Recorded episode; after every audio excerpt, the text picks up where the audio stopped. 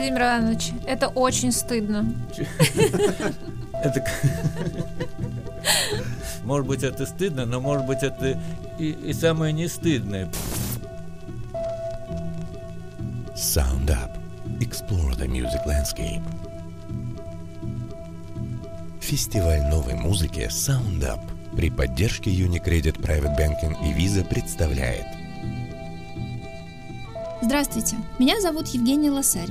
Я сооснователь фестиваля новой музыки SoundUp, а это подкаст SoundUp, серия разговоров с актуальными музыкальными героями и кураторская программа SoundUp Guilty Pleasures. Это разговоры о музыке, в любви которой не принято признаваться. Нам интересно узнать, за что любят музыку совсем иных эстетических ценностей те, чей вкус принято считать безусловным в академическом мире. И героем сегодняшнего разговора мы пригласили стать Владимира Мартынова, композитора, классика современной академической музыки и музыковеда.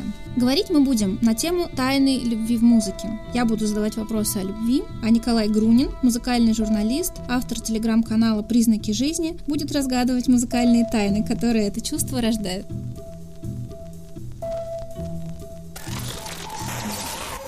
Владимир Иванович, а первый вопрос, наверное, такого общего характера, еще до того, как мы начнем слушать музыку, а как вы считаете, понятие guilty pleasure, стыдного удовольствия, оно вообще к музыке применимо? То есть должно ли быть человеку стыдно за то, что он какую-то музыку слушает или любит? Ну, конечно, да, только в, какой, э, в каком масштабе этот стыд должен быть. Просто э, я вот воспитывался, даже не помню, с, там, с трех-четырех лет, и когда я уже начал учиться в музыкальной школе, я обучался академической музыке. Тогда было такое разделение – серьезная и легкая музыка. То есть вот мой был удел серьезная музыка, а легкая музыка – это вот было какое-то искушение. Э, я не могу сказать, что это совсем какое-то уже такое сты, постыдное, но падение, в общем, да. И, в общем, это падение, оно вот в каких-то массовых песнях э, разносилось. Или, ну, очень скором времени для меня это все начало ассоциироваться с джазом.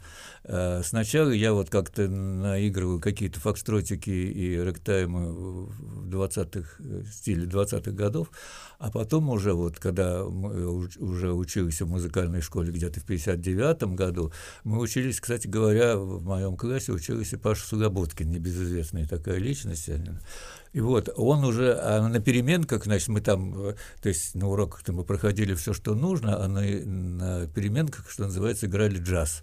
И вот когда я играл свои беспомощные эти самые такие фокстротики 20-х годов, он уже играл такую свинговую какую-то одноголосную мелодию с таким острым, э, и вызывал мое совершенно, как вы сказать, э, зависть и восхищение, потому что я такого не мог делать. И вот это вот это, как эти скужения джазом, которые подкреплялись слушанием голоса Америки, это был особый, это просто был наркотик какой-то. Я нащупал это сквозь вот эти все глушилки.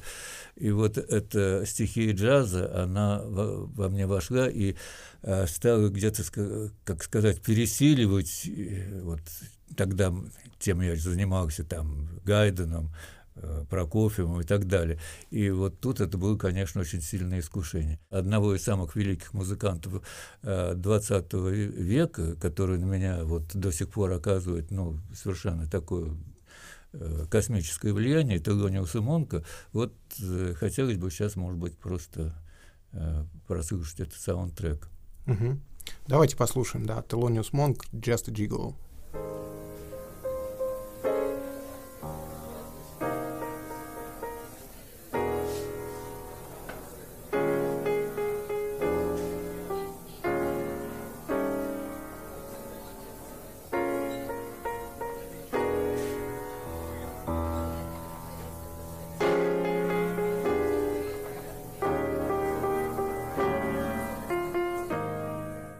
Владимир Иванович, да. а вот при нашем предварительном обсуждении, когда мы ага. с вами вот этот ага. плейлист формировали, да. вы выделили именно вот эту версию, да. которая звучит живьем, да. да, вот где-то в кафе, ага. там люди разговаривают, какой-то ага. стук э, вилок о тарелке, что-то такое. Почему именно эту версию? Вы знаете, потому что, значит, вот, может быть, эта запись, э, э, как никакая, может быть, другая, характеризует э, Монка. Э, вот у Лао Цзы есть такой э, афоризм, что великий Э, великий оратор подобен заике.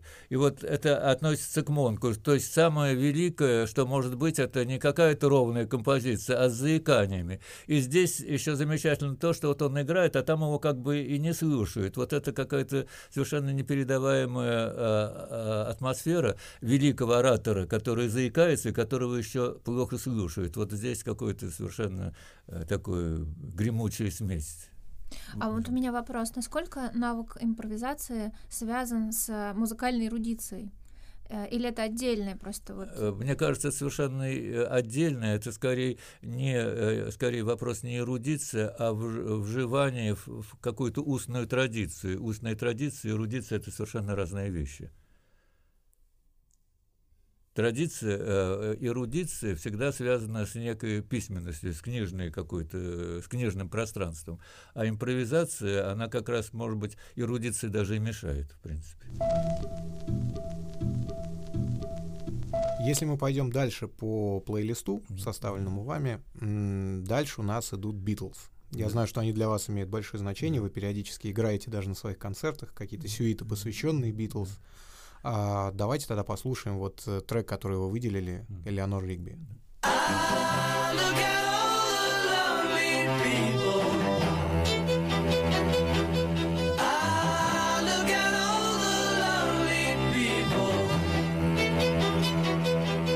Eleanor Rigby picks up the rice in the church where a wedding has been. lives in a dream, waits at the window, wearing the face that she keeps in a jar by the door. Who is it for? Владимир а вот Вы впервые услышали Битлз уже вот такого продвинутого, можно сказать, периода? Нет, э, нет, нет, нет, конечно. Вот уже, как говорится, слом пошел, когда вот начали появляться сорокопятки, вот эти первые сорокопятки, это там 64-й год просто был, да. И вот уже тогда для меня было понятно, что это все, мир стал другим, все перевернулось, джаз ушел вообще. Вот мы э, даже как-то начали ссориться с моими друзьями э, джазменами, потому что они презирали как бы рок, считали, что это ну, вообще какая-то куст старшина такая, они ничего не умеют делать. Но я считаю, что вообще действительно рок-революция, она переменила, изменила мир, перевернула весь мир, и она уж точно э, перевернула вообще мое взаимоотношение не только с музыкой, но и с миром. Я просто привожу вот этот пример, я мог привести, э, потому что в этом примере здесь есть вот некое такое как бы заигрывание с академической музыкой, что делает ее еще более соблазнительно. Они посадили здесь э, академический квартет, вот, и это вот сочетание сочетание акаде... Э, звучания академического э, квартета с такой, в общем-то, э, абсолютно роковой интонацией, потом уже из которого, как сказать, развиваются вот все минималистические, кстати говоря, интонации. Вот здесь это особо это все делает соблазнительным, этот пример. Я вот как раз об этом хотел спросить. Вот э, в Битлз Маккартни занимался, собственно говоря, аранжировкой вместе с их продюсером Джорджем Мартином. Но, э, как известно, или есть такая распространенная легенда, что Маккартни у него, он, в общем-то, и нот не знал. То есть они вот как-то вместе умудрялись это делать, но при этом даже аранжировки для оркестров он писал без каких-либо намеков на академическое образование. Вот э, как вам его аранжировки? Как ну, вот это? Понятно, совершенно не надо знать нот, да? Э, кстати говоря, вот э, в «Дне жизни», там вот самый Сержант Пеппер, заключительная песня, там, значит, это самый оркестр, э, там, вы знаете, но там даже нет партитуры практически, mm-hmm. да? Вот, и я просто хочу сказать, вот уже вот знал ноты, не знал ноты, это совершенно не важно, потому что я могу сказать, когда я уже, уже в 70-е годы начал играть в рок-группах, у меня была своя группа, значит, были там мы, консерваторцы, моя жена Татьяна Гринденко, в общем, нотники, да, и были абсолютно э, мальчики, что называется, из подворотни, не знающие нотные грамоты, но владеющие как раз роковой импровизацией, вот этим саундом, и там была у нас такая шутка, э, когда, э, значит, э, перед ними появлялись ноты, перед этими людьми, они не имели. А когда ноты убирали у нас, то мы не имели, да. И вот тут какой-то альянс вот это нотного и ненотного, вот рок и рождается из этого. Поэтому для того, чтобы делать джазовые аранжировки, совершенно не обязательно, мне кажется, владеть э, в полной степени нотной грамотой. Хотя Маккартни я отчасти владел, конечно. А вы помните, когда вы впервые слышали Битлз? Да, это я в 63-м году на улице совершенно. Это меня вот совершенно с ума. Я шел просто по улице, вот э, тогда это была улица Огарева, теперь это газетный переулок. Э, вот просто за этим человеком и э, хотел спросить, но он вдруг внезапно сел в машину, а тогда вот такие вот были, знаете, вообще какие-то вот эти самые немыслимые вот эти вот. Бумбоксы. Да даже не бумбок, это бумбоксы потом был, это какой-то там, в общем, заграничный кассетник какой-то, да, еще там не кассеты даже, а вот, ну, в общем, неважно, это, вот, и вот тогда вот э, я это услышал на улице, и меня свело с ума, и тогда вот уже пош, потом пошли эти самые э, сорокопятки, но потом уже вот э, там револьвер, но это уже 66-й год, там, да, вот там, ну уж не говорю, там Сержант Пеппер, 67-й год, вот у нас, значит, был целый клуб Сержант Пеппер, где мы ежемесячно собирались, там стоя прослушивали гимн, все были эти знаки отличия, ну, в общем, короче говоря, вот, э, то есть вот это такая история была, да. А, ну, давайте послушаем извечных соперников Битлз, что называется. Хотя это соперничество, безусловно, такое было скорее подогреваемое в прессе, что ли, на самом деле. Они дружили, как известно, даже записывались вместе. Вот Роллинг э, Стоунс. Но дружба совершенно не отличается от соперничества. Это очень важная вещь. Соперничество да, у них да, было да, творческое, конечно, скажем так. Да, да. Это, это не имеет отношения к тому соперничеству, которое может быть у рок-групп сегодня, когда до драк доходит и так далее. Вот, э, так вот, э, Rolling Stones, песня, которую выделили, Lady Jane.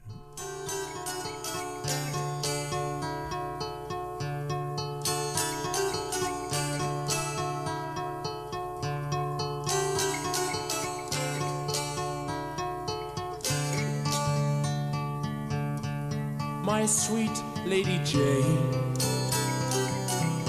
when I see you again. Your servant am I, and will humbly remain. Just heed this plea, my love. Музыке Стоун с того периода очень много неожиданных инструментов, таких нетрадиционных. То есть благодаря роли Брайана Джонса, который тогда играл и э, был таким необычным аранжировщиком, вставлял то ситар, то какие-то вот другие этнические инструменты. А вот э, в этой композиции что именно близко? Значит, смотрите, а почему я выделил? Потому что ну, Роллинг Стоун считается такой брутальный э, вообще, то есть и, там, и наркоманы, и хулиганы там режут эти самые авиакресла и так далее. И вот до сих пор, конечно, Мик Джаггер это такой, человек такого могучего выхлопа, это ну, что-то удивительное. А вот я специально, значит, вот как-то вот для меня это очень важная грань такая их, да, что не только вот такая брутальность и такая энергичность, да, а вот эта вещь. И, кроме всего прочего, это для меня э, очень важная вещь, потому что у нас вот и Битлз, и Роллинг Стоунс, они крутились постоянно вот в наших, во всех, так сказать, общениях. И вот эта вещь, она присутствовала при очень важных обстоятельствах моей жизни, и поэтому она как-то вот... То есть ее иногда зацикливали там по 15 раз и не могли вот А вот это как раз то, что я хотела спросить. У вас есть музыка, которая вне контекста вас начинает сводить с ума. А это, видимо, благодаря контексту. Да, да, да, да, да, благодаря контексту, да, потому что я от него уже не могу отделаться. Там очень важные события в моей жизни происходили именно под эту э, песню. Они связаны с чувствами? Безусловно. А вы знаете, вот здесь такой интересный, очень контрастный момент. Вы тоже упомянули о таком брутальном имидже Rolling Stones. Э, на контрасте с Битлз. Э, при этом я недавно совершенно прочитал воспоминания очевидцев, которые говорят о том, что вот когда Битлз начинали, это был период там еще начала 60-х годов, до того, как они прославились, они, в общем-то, сами происходили из такого брутального портового города. Вы, выступали много в Гамбурге, в другом портовом городе, много выступали в Ливерпуле. И, собственно говоря, это была очень такая сложная публика, на самом деле. Это моряки были такие, как бы не всегда в трезвом состоянии. И вообще-то битлы, они вполне могли постоять за себя. То есть и были эпизоды, вот как раз описанные очевидцами, о том, что э, они могли там спуститься в зал, там кому-то дать в глаз, после этого продолжить э, выступать. То есть на самом деле они тоже довольно-таки брутальные были ребята сами по себе. А Rolling Stones это были такие столичные, э, э, чопорные, э, напыщенные ребята, которые только имидж такой имели. Ну, может быть, да, но за ними вот действительно имидж тоже очень важно, потому что э, имидж скандалистов еще, вот это очень важно, потому что э, если за Битлзами это такой какой-то э, интеллектуальный эпатаж, там э, потом уже там э, у Леннона там Йокой, вот, а тут просто такой э, ск- скандал там просто, да, вот э, там все эти самые продюсеры там уже знали все это и сходили с ума все равно, потому что их вот эти самые, э, те помещения, где они находились, были изгажены вообще уже в хлам. В общем, ну это уже все, так сказать, принималось как должно. А вам все-таки кто ближе, Битлз или Rolling Stones? Ну, в общем, Битлз. Битлз – это первая любовь, в общем, да, но э, так получается, что вот э, фигура Мика Джаггера, она, в общем, даже сейчас получается даже как-то фундаментальнее, потому что он просуществовал, и если вот сейчас э, сравнивать Мика Джаггера и Пола Маккартни, то тут никаких сравнений нет для меня, в общем, в пользу Мика Джаггера. Ну, на самом деле, даже вот был недавно, в рамках этого года как раз был онлайн-концерт, который именно благодаря своему онлайн-формату смог собрать огромное количество неожиданных там участников и очень, участников очень высокого статуса. И там среди участников как раз были и Роллинг Стоунс, и Пол Маккартни. Ну и как бы Роллинг Стоунс смотрелись, конечно, не в пример живее. Вот, вот, бы- вот, про это да. Вот у них, а, но благодаря Мику Джаггеру они сохранили. Это, конечно, уни- уникальная личность. А Вот, то есть- насколько музыка Битлз вообще актуальна сейчас? Или это все-таки имеет отношение больше к истории музыки? Ну, вы знаете, как для кого? Вот мой ближайший друг и вот соратник, это Коля Дмитриев, который, в общем, наверное, не надо его рекламировать. Он вообще, как сказать, мы с ним все время скандалили, потому что он говорит, да кто такие Битлз вообще, что, что ты мне говоришь, не хочу о них слышать». И я знаю огромное количество людей таких, которые там вообще не хотят даже уже ничего знать о Битлз. Ну да, они когда-то там чего-то сделали, но сейчас это, э, ну, понимаете, поскольку вот это пережил вот эти э, 60-е годы, э, вот, да, и до развала Битлзов, да, то есть это была вообще космическая трагедия. И там Эбби вот последний, значит, их там диск, в общем, уже понятно было, что последний. И, в общем, действительно, ну, я понимаю, что там Леннон отдельно с Йокой Онной, когда там делают, ну, то есть это все замечательно, но это уже, конечно же, не то. А вот как-то Мик Джаггер, он вот как был, так и есть, в общем. Вот. Ну, для Ну, меня если, ка- пара- если параллели с литературой проводить, то Мик Джаггер это Пушкин, а Битлз это Державин. Державин сделал много для русского языка, но мы не Нет, говорим на, его, Нет, на нет, языке знаете, Державина. Нет, нет, нет. Знаете, дело не в этом. Все-таки вот для меня Битлз это скорее Пушкин, потому что э, как, это наше все, да. Вот Битлз это наше все. Но вот э, Коля Дмитриев был бы со мной не согласен, и, ну, ну, может, многие тоже другие э, были бы не согласны. Вот. Но для меня вот это именно так. Но ни в коем случае не Державин. Потому что Державин это все-таки что-то такое немножко нафталинное, забронзовевшее, такое замечательное, но вот к Битлзам это нельзя отнести. А, ну, он просто первый сделал шаг от э, русского языка, который уже давно Ну, это- забыт, к современному. Ну, это да, может. Но э, вот э, заслуга Битлз... Они, а в чем они- заслуга Битлз? Вот если на, на языке музыканта. Понимаете, я просто вот для меня, что они вернули. Они вернули музыке музыку. Вот э, из-за Битлз я в конечном итоге порвал с авангардом, и со Шнитке, и с Денисом, и с Штокхаузеном, и э, с Булезом, ну, со всеми, и с Ксенакисом, и с Варезом, потому что вот в моем впечатлении они вернули музыке музыку, да, потому что благодаря авангарду музыка превратилась в набор пуканий, хрюканий, там, ну, замечательных, структурированных, э, ну, как бы вот музыка, вот, ну, удовольствие, радость, вот эта любовь, да, э, ну, вот, и именно, мне кажется, Битлз вернули вот этот момент. Потом это все было развито, это скорее там уже мы возьмем Crimson, э, Yes, там вот эти группы уже великие, там э, Genesis, э, там это в еще большей степени, но вот Битлз вот, а- освободили музыку от, от обязанности пукать. А пока мы не ушли от рока, хотел задать такой больше теоретический, наверное, вопрос.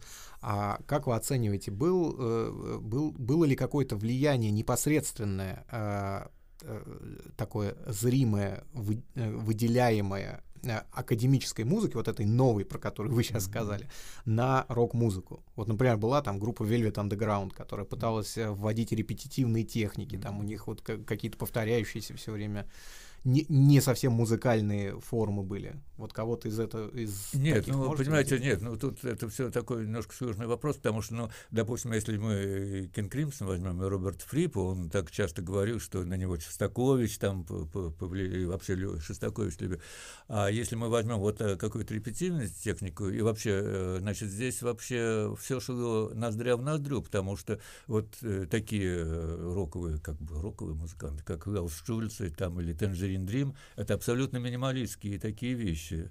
Вот. И они как раз происходили в то, в то же время, когда минимализм возрастал. То есть это еще, то есть вот как-то считается, что минимализм — это только там Стив Райх, там Филипп Глаз, вот, а в принципе, вот, пожалуйста, Клаус Шульц или там Tangerine Dream. То есть это минимализм — это, как сказать, река без берегов такая.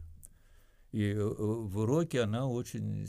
А в свое время, вы просто понимаете, что минимализм, э, если вот так взять и эти вещи, они невозможны без Стравинского. Если вы посмотрите многие вещи, вот эта репетитивная техника, я уж не беру «Весне священной» или там в «Дом Бартокс», вот этот концерт, или э, ну, даже в «Симфонии псалмов», абсолютно это минималистская музыка, а, абсолютно рокерская, кстати говоря. Если вы возьмете там в третью часть «Симфонии сочинение псалмов — это абсолютно роковая вещь, в общем. Вы знакомы с а, группами Металлика или Guns N' Roses? Ну, как же, ну, ты в каком смысле знаком? Ну, слышали ну, вы. Да, да. Какое впечатление производит? Нет, ну вот, ну, все производит, производит впечатление, но я, мои герои просто, да, ну, а они просто сильно далеко ушли э, от э, Rolling Stones и Ну, Beatles? понимаете, ну, мое, э, э, как сказать, общение с роком, вообще, вот, грубо говоря, оно тоже закончилось. Когда? Оно закончилось тогда, когда закончились классические альбомы э, King Crimson, вот после восьмого альбома, там, или там, э, когда Yes, в общем, вышли, так сказать, как сказать, в архив такой, да, когда распался тоже вот э, Genesis, когда там там уже Коль, после Коллинза, да, то есть вот Коллинз сам по себе замечательный там, да, ну, в общем, короче говоря, вот понимаете, для меня, э, как сказать, рок кончился на арт-роке, вот уже Sex я уже как-то вот э, ну, чего-то у меня там, ну, я это принимал во внимание, но это уже, грубо говоря, не, не мое. Не мое а сейчас есть место для новой музыки в вашей жизни? А я сейчас музыкой вообще не занимаюсь. Ну, то есть, а, я вы, вы не занимаетесь, но... но есть ли момент, когда вы ее слышите да даже я вот невольно? Сейчас не, не, ну, нет, невольно, конечно, вот я как раз э, последний трек, вот, э, о котором мы будем говорить, вот, э, конечно, да. Вы понимаете, сейчас получается так, что я даже не особенно много слушаю, там, раньше я много играл, слушал, сейчас у меня как-то на это время нет. И, а, откровенно говоря, вот то, что я слышу, не, ну, как-то не, не, не вызывает какого-то энтузиазма еще это послушать. А бывает, а вот как бы может быть такое, что вы однажды что-нибудь услышав, остолбенеете так же, как услышав Битлз? Нет, ну просто, понимаете, вот ну, что-то, что-то, э, что-то близкое, да, ну вот это где-то тоже 80-е, 90-е годы, когда Бьорк услышал там, вот, допустим, да, или вот тоже о Бенни мы говорили, такая попсовая певица. То есть вот многое просто действительно заставляет остолбенеть, в общем, да, но когда мы говорим о, э, вот, о Битлзах и Роллинг Стоунс или там там, тем более о таких вещах, как э, значит, Crimson или Yes, там это систематические, фундаментальные вещи, не, э, не, не эпизодический вот удачный какой-то номер, удачная песня или удачные там две песни, а это некая система. Вот сейчас от таких, э, может быть, ну, Radiohead, что ли, еще можно сказать, когда-то был, да, наверное. Sound Up Guilty Pleasures. Разговоры о музыке, в любви к которой не принято признаваться. Ну что, перейдем тогда к саундтрекам. Да. Так, э, значит, э, песня, которая, может быть, не всем слушателям нашего подкаста будет знакома. Э, песня из фильма 1939 года «Золотой ключик» под названием «Далеко-далеко за морем». Далеко, далеко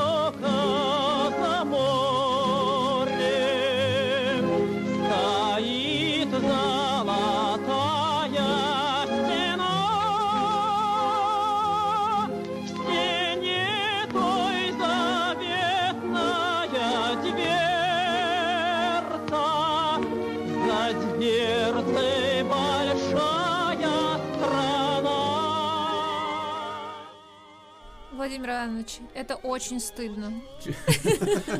Это... А вот как раз и нет. Вы понимаете, тут начинается самое интересное. Там вот это э, королевский кич. Вот просто понимаете, могущество этого кича. Это вот до слез меня эта песня вообще трогала. И вообще даже вот стихи там, что э, он потерял ключик, а ключик не может найти, да, если вы видели этот фильм. Э, Ну, тут еще накладывается на то, что с композитором, сыном композитора, это мой ближайший друг детства, с которым я тоже с трех-четырех лет там. Вот. И, понимаете, э, может быть, это стыдно, но, может быть, это и, и самое не стыдное, потому что э, и в Битлз, и в Роллинг Стоунс, и вот в всем том, что мы- э, э, есть искусство, а здесь искусства практически нет. Это вот это правда просто. Вот, может, правда и стыдно, но вот это вот так вот. А это же вот такая вот настоящая советская композиция. Да, то да, есть- да, да, есть да. вот- Вот вы знаете, тут еще что, вот э, почему сейчас стыдно? Это, вы понимаете, это вот все вот эти запахи пионерского детства, октябрятского, вот э, школы 50-х годов ни с чем не передаваемые. То есть вот этот э, запах совка э, чудесный совершенно, да, это, это были счастливые годы вообще, да. э, И, кстати говоря, это и в стране были вот, ну вот 50-е годы, это после смерти Сталина, начало оттепели. Это, вы даже себе не представляете, что это были за годы, потому что это был э, 67-й год, э, 57-й год, это фестиваль э, молодежи студентов, Ван, э, Ван Клиберн, это, э, потом Глен Гуль сюда приезжает, потом американская выставка. Э, То есть это был взрыв такой, да, это, наверное, самые счастливые э, годы вообще жизни Советского Союза, потому что потом начался застой так далее, там разные вещи. Вот. И- И эта песня, вот она действительно, она про эту страну за золотой, вот, э, а, слова очень подходит, потому что где отыскать этот ключик вот к этой э, стране, его сейчас нигде, к тому времени и так далее. Ну, На самом деле, за что э, я, конечно, пошутила, и за что единственное, мне кажется, может быть, стыдно, это за то, что так, э, безусловно, веришь э, этому голосу и этому Да, тексту, да. в то время как э, происходили совершенно параллельно другие вещи. Ну, это же так сталинский х- гимн Да, вообще. и так хотелось в это верить, Ну, ну да, да, несмотря да. ни на что. Нет, ну поэтому ничего тут, вот, э, мне кажется, да, может быть стыдно. да, То есть, ну, лично мне не стыдно. Это прекра- это вот э, один из самых вот э, вы- выдающихся, кстати говоря, примеров, который сейчас вот звучит вот в моей под- подборке. Именно потому, что он, понимаете, он еще соленый. Вот то- благодаря тому, что вы говорите, здесь вот это, понимаете, вот это все, а там вообще там э, лагерные вот эти все жути, вообще все это происходит, и поется это. То есть это, это придает та- такое количество вот бездонного смысла, что даже себе представить невозможно. Да, вот там вот как раз в тексте есть, э, в стране той пойдешь ли на север, на запад, восток или юг, везде человек человеку, надежный товарищ и друг, прекрасны там горы и реки, ре- э, значит, как степь широки, все дети там учатся в школах, и славно живут старики. Э, Очень похоже, на- мне кажется, если бы сейчас писали... реальность. и- и- мне кажется, если бы сейчас писали пародию на советские гимны, вот Да. написали, Ну да, да, да. написали бы именно так. Но это, это, понимаете, это шедевр всего. Это и поэтический шедевр, и музыкальный шедевр, и, кстати, и исполнительский шедевр. И, кстати говоря, А шедевр исполнение, искусства- кажется, и- шикарное. Да, а если вы еще послушаете, э, что называется, аранжировку, то, что там Шварц написал, послушайте это оркестр, это вообще фантастика. Да, это прям как какая-то золушка такая. Да, да, да, да, да. Получается, да. А можно сказать, что это ирония?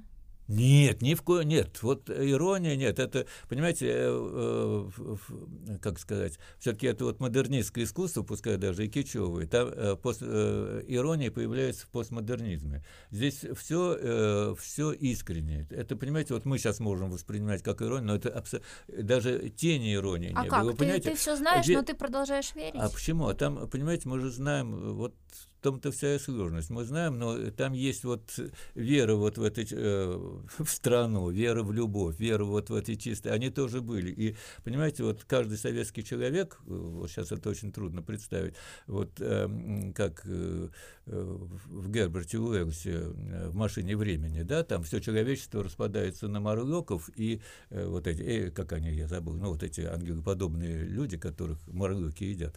Так вот, каждый советский человек, по идее, он был наверное, Марлоком и этим ангельским человеком.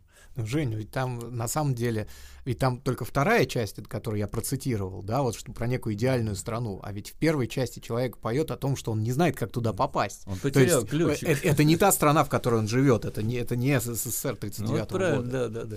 Э, Никто не рассказывал ему, где отыскать этот ключик вообще. да. Может, он вообще про США поет, понимаешь? Как бы. А там Великая депрессия была, то есть еще не кончилось вообще.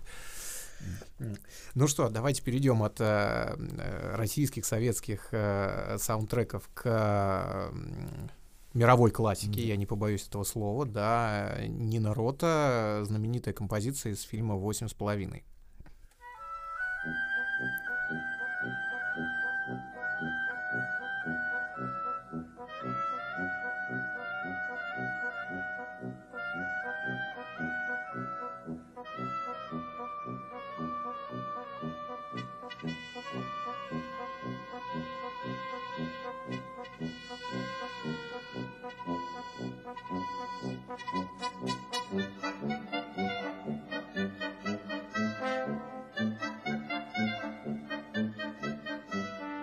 У Нины Рота вообще несколько таких суперизвестных произведений, да, там, я не знаю, даже более известно это произведение или его мелодия из «Крестного отца», а вы почему именно эту мелодию выбрали? А, ну, потому что вот для меня «Восемь с половиной» — это вообще, вот безотносительно всего, величайший фильм там всех времен и народов. И просто интересно то, что этот фильм бы не мог существовать без этой музыки. Кажется, пошлой, дурацкой вообще, да? Вот. И вот бывают такие тандемы, что великий, э, допустим, э, Феллини, да, работ... в общем-то, не народ, а как бы второстепенный как бы композитор. То есть то, что он пишет, у него уже масса таких академий, ну, самостоятельных произведений, никаких просто, да. И здесь вдруг вот, э, знаете, вот еще второй такой пример из истории могу сказать. Вот э, «Зимний путь» Шуберта, да, и стихи Мюллера. Крайне, ну, в общем, слабые, допустим, стихи, да, в общем, да, не сра... но получился такой тандем, э, ну, совершенно великий, да, и без этих, ну, достаточно слабых посредственных стихов Мюллера э, никогда бы не было вот этого э, величайшего чуда «Зимнего пути» Шуберта. Вот здесь примерно происходит то же самое.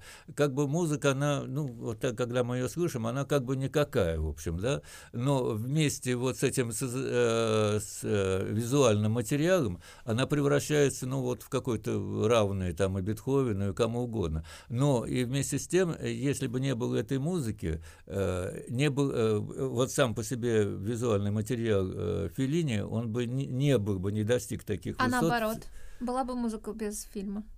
Да, конечно, нет, конечно, нет. Нет, тут вот, понимаете, тут вот бывают такие вот э, ве- везения еще, ну вот э, такие тандемы счастливые, это, конечно, э, э, Гринвей и Найман, да. Ну вот Найман, ну, ну, может, он хороший композитор, да, но вот э, бе- бе- без Гринвея э, как-то э, получилось так, что я вот, будучи в Лондоне, там много лет назад, там фестиваль Наймана шел, там а, несколько, чуть ли не целый год, и там концерты каждый месяц.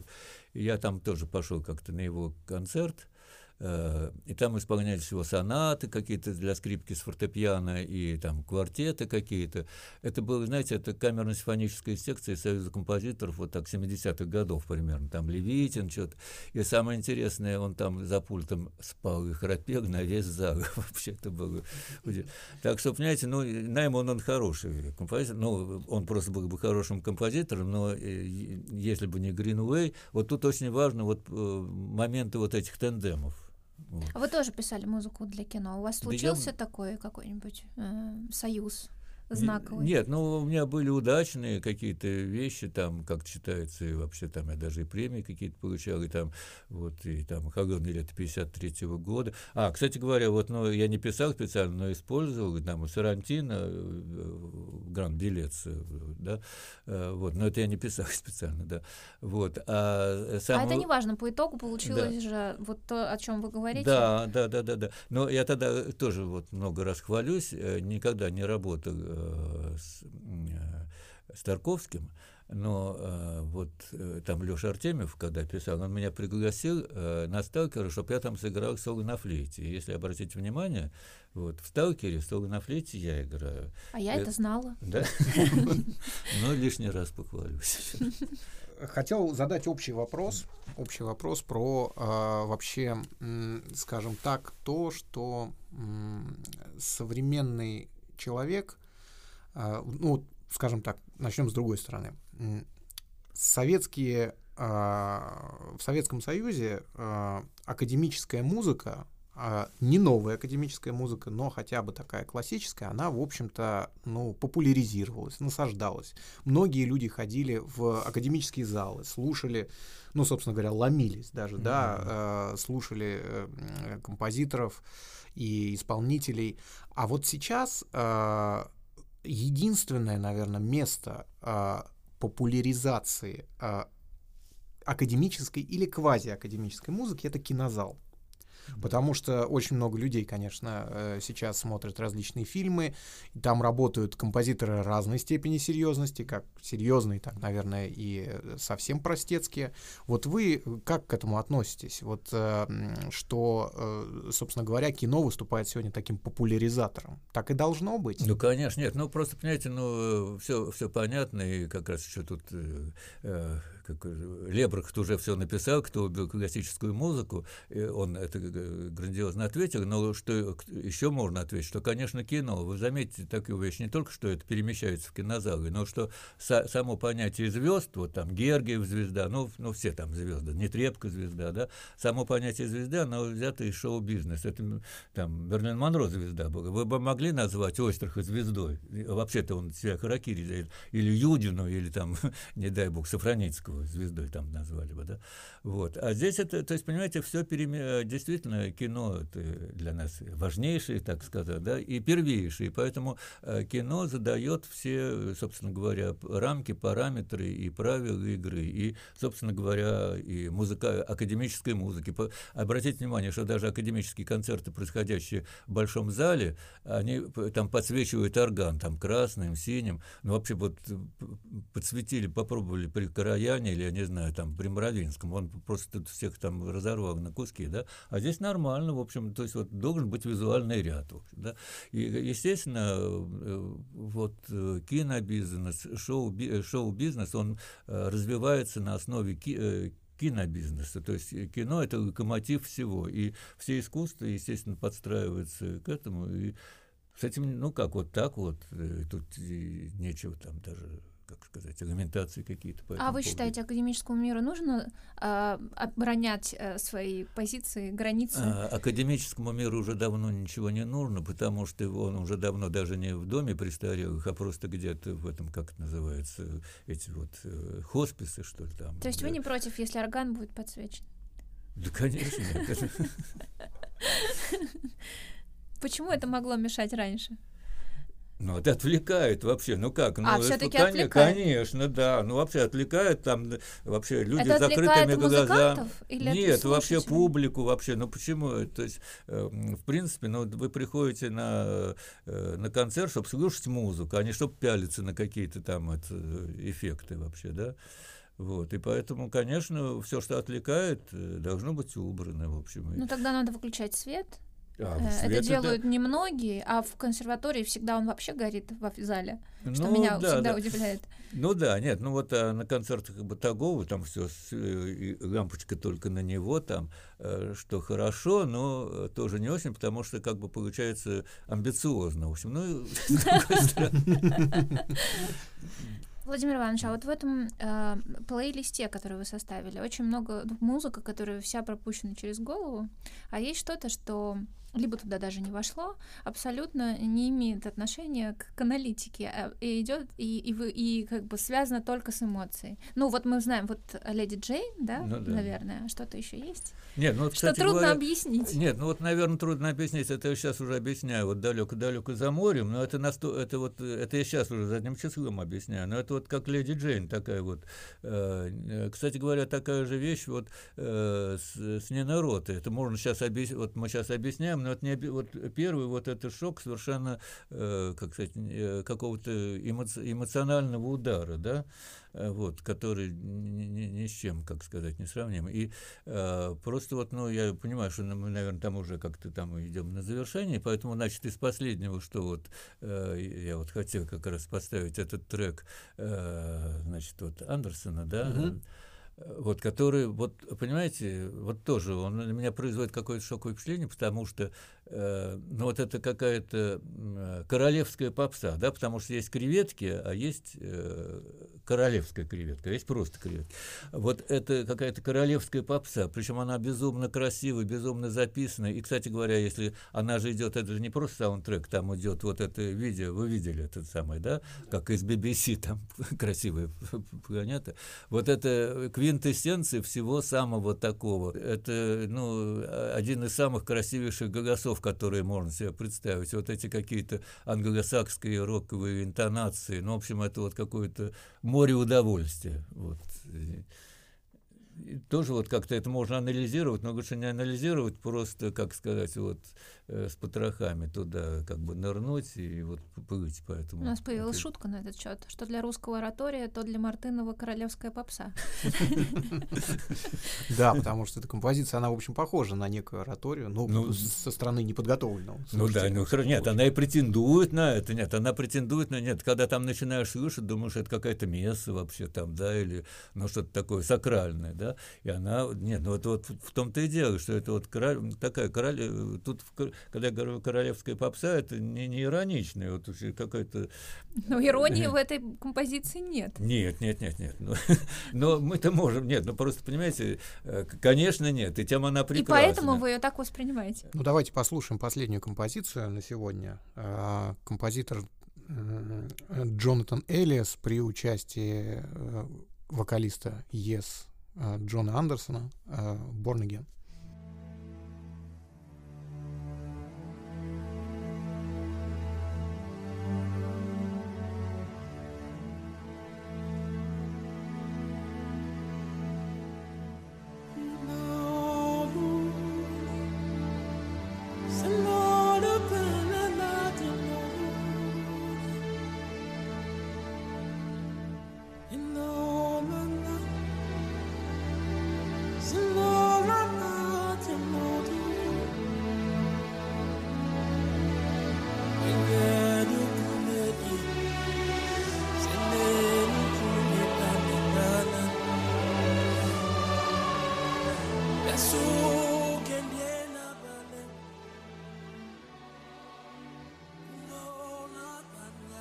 А как часто в вашей жизни э, случались эмоциональные потрясения, э, на которые накладывалась музыка? Вот я допускаю, что вот в тот момент, когда вы встретили Татьяну, э, бывает ли это сейчас с вами?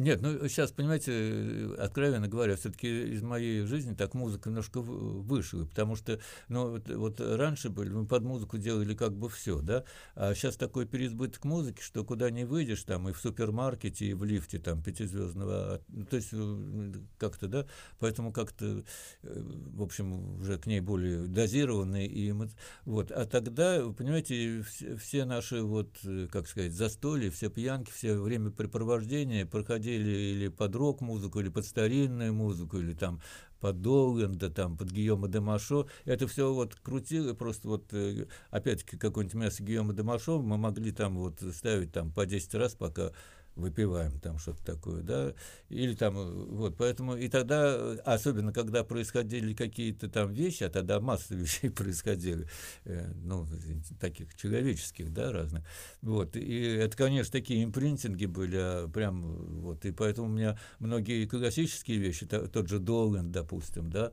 или Бёрд, там, э, допустим, да, э, вообще мно- многие вот э, английские вирджиналисты, вообще у меня тоже связаны. Кстати говоря, тут вот э, чем еще для меня Леди Джейн э, и вот Битых, э, значит, тоже в какой-то степени интересной цены, потому что для меня они э, совершенно явно связаны с английскими журналистами и с Догвиндом. То есть там вот какая-то эта генетическая завязка есть для меня совершенно определенная. И когда э, я тоже впервые вот столкнулся с Битлзами, мне как-то вот первая вот такая вещь была, что это, это же это Англия 16 века вообще, да, какой-то вот тоже такой шок. Я, может, не прав, но я просто говорю, что для меня было так. И поэтому, значит, вот э, жизнь моя 60-х, 70-х, отчасти 80-х годов, она вся была настоена на вот, то есть она вся проходила под музыку, и поэтому э, какие-то вот события, которые там запоминались, они связывались прямо вот э, с конкретными э, музыкальными вещами.